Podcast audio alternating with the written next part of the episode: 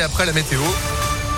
Et puis l'info, Sandrine Ollier, bonjour. Bonjour Phil, bonjour à tous. À la une ce lundi, la consécration. La Clermontoise Gabriela Papadakis et le Ligérien Guillaume Cizeron ont décroché cette nuit la médaille d'or aux Jeux Olympiques d'hiver à Pékin en danse sur glace.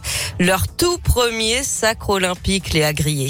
Oui, un sacre qui leur tendait les bras depuis samedi et leur record du monde établi lors de la danse rythmique. Ce matin, Gabriela Papadakis et Guillaume Cizeron ont encore impressionné sur le programme libre pour conquérir le seul titre qui manquait à leur palmarès. Quatre fois champion du monde, cinq fois champion d'Europe. Ils restaient sur cet échec douloureux à Pyeongchang il y a quatre ans. Ils avaient dû se contenter de la médaille d'argent, pénalisés notamment après un problème de combinaison. Depuis, ils ont dû s'adapter, notamment à la pandémie. Ils sont restés près de 20 mois sans patiner en compétition. Ils avaient même renoncé le mois dernier au championnat d'Europe par précaution sanitaire.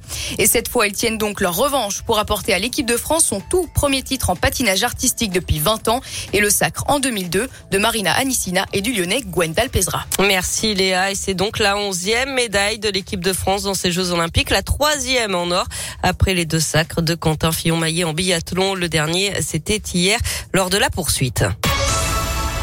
Dans l'actualité également, 20 maisons de retraite vont être contrôlées dans notre région. C'est à la suite de l'affaire Orpea.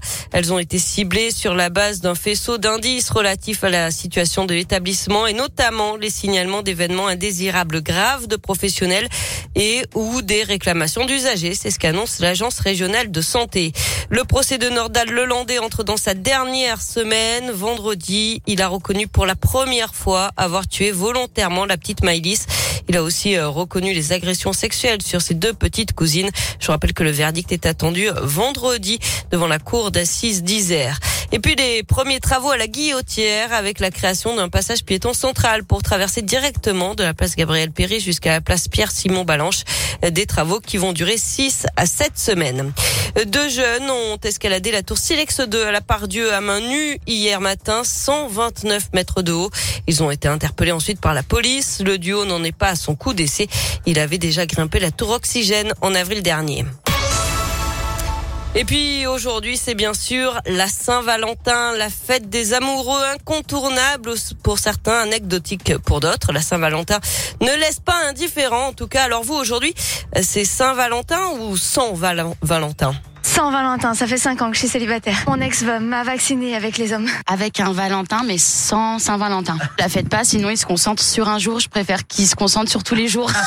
sans Valentin. Ah oui, c'est trop commercial. Non, la Saint-Valentin avec mon amoureux, c'est tous les jours. Cette année, Saint-Valentin, mais c'est pas grave. Deux, trois potes célibataires et moins de faire un truc sympa, quoi. Faites bientôt nos 10 ans de mariage, donc je serai avec euh, mon Valentin si je ne travaille pas. En amoureux, avec les enfants qui dorment, c'est une très bonne soirée. Plutôt team Saint-Valentin. Un Valentin, mais euh, sans Saint-Valentin je crois. J'ai pas tiré le bon numéro pour ça. Et M6 fête aussi à sa manière la Saint-Valentin ce soir avec la diffusion de la 17e saison de L'amour est dans le pré. On commence bien sûr avec les portraits d'agriculteurs à la recherche du grand amour. 13 candidats, 9 hommes et 4 femmes, âgés de 24 à 72 ans. 3 vivent en Auvergne-Rhône-Alpes et notamment Jean qui élève des vaches dans le Rhône. Il a 58 ans, il est papa de 3 enfants, déjà marié deux fois. Pour découvrir son portrait, rendez-vous donc ce soir sur M6 à 21h10. Mais je sais que vous êtes fan en plus de l'émission. mais oui, mais évidemment, bah débriefing demain alors. Bah oui, enfin bon, là je, je le regarderai en replay. Pourquoi bah, Parce que je me couche tôt. Oh c'est un peu le problème. Bon bah vous êtes de retour à 8h30 en attendant. À tout à l'heure. Allez à tout à l'heure. L'info continue sur ImpactFM.fr 8h04. C'est la météo.